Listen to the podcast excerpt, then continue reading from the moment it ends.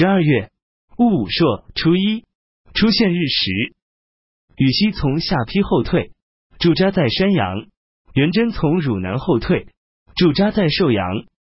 兴宁元年癸亥，公元三百六十三年春季二月己亥乙戊，东晋实行大赦，改年号为兴宁。三月壬寅十七日，皇太妃周氏死于琅邪的宅地。癸卯十八日，哀帝前往周氏宅地办理丧事，诏令司徒会稽王司马昱总揽朝廷内外的各种事务。哀帝想为太妃居丧三年。仆夜将陈述说，根据礼制，应该服三个月的司马丧。哀帝又想降低一等，居丧一年。将说，意志和暂时委屈自己的私人感情，这是为了尊奉祖先。于是哀帝就穿私服以示居丧。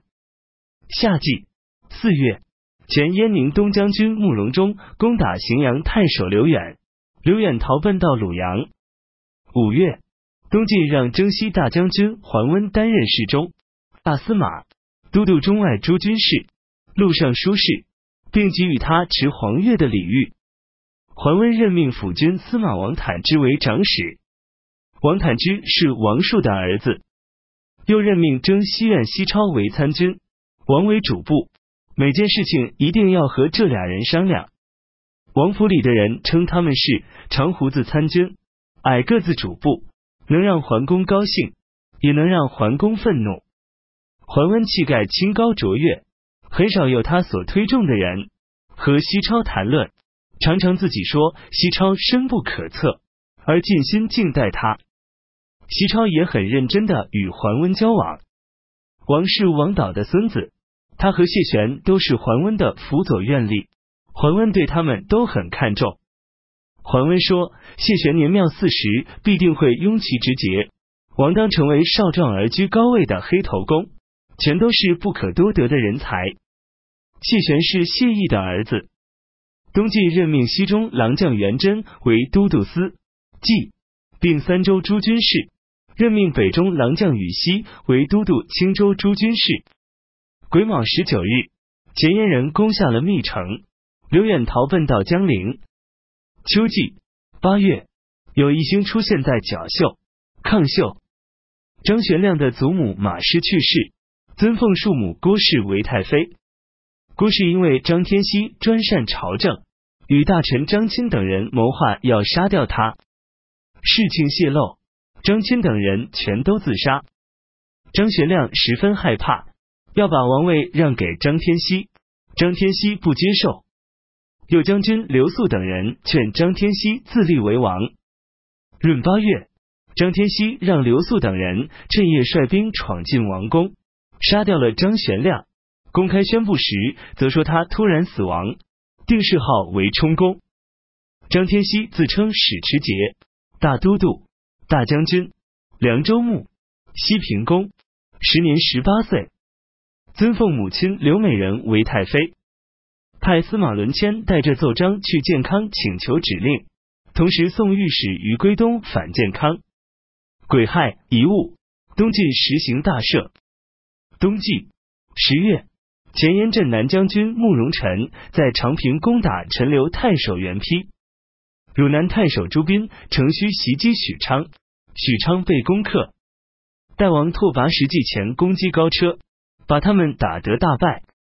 俘获一万多人，马、牛、羊一百多万头。东晋任命征虏将军桓冲为江州刺史。十一月，姚襄的旧将张俊杀掉了江州都护赵皮，率领他的兵众反叛，桓冲讨伐并斩杀了张俊。二年甲子，公元三百六十四年春季。正月。丙辰。初六，前燕实行大赦。二月，前燕太傅慕容平、龙骧将军李弘率军巡视黄河以南。三月。庚戌朔。初一，东晋大规模的核查户数人口，命令以所居之地作为编注户口、纳税服役的依据，并严格法律制度。此项法令称为庚戌制。哀帝相信了方术之士的话，不吃饭仅吃药以求长生不老。世中高松劝谏说：“这不是帝王应该干的事。如果这样，陛下实在就像出现日食月食一样犯了过失。”哀帝不听劝谏。辛未二十二日，哀帝因为药性发作，不能亲临政事。楚太后又临朝摄政。夏季。四月。甲辰二十五日，前燕李弘攻打许昌、汝南，在玄户打败了东晋的军队。颍川太守李福战死，汝南太守朱斌逃奔到寿春，陈郡太守朱府退守彭城。大司马桓温派西中郎将元贞等人抵御李弘，桓温自己率领水军驻扎在合肥。于是前燕人攻下了许昌、汝南、陈郡，将一万多户百姓迁徙到幽州、冀州，派镇南将军慕容辰驻扎在许昌。五月戊辰二十日，东晋任命扬州腊史王树为尚书令，让大司马桓温担任扬州牧、录尚书事。壬申二十四日，派侍中召桓温入朝参政，桓温辞让不来。王树每当接受任命，都不虚情假意的辞让，他表示推辞的，就肯定不接受。到他做尚书令时。儿子王坦之告诉他，根据惯例，应当表示辞让。王树说：“你认为我不胜任吗？”王坦之说：“不是，只是能辞让自然是件好事。”王树说：“既然认为能够胜任，为什么又要辞让？人们都说你比我强，我看肯定赶不上我。”六月，前秦王苻坚派大鸿胪授予张天锡大将军、凉州牧。西平公。秋季七月丁卯二十日，东晋下达诏令，再一次征召大司马桓温入朝。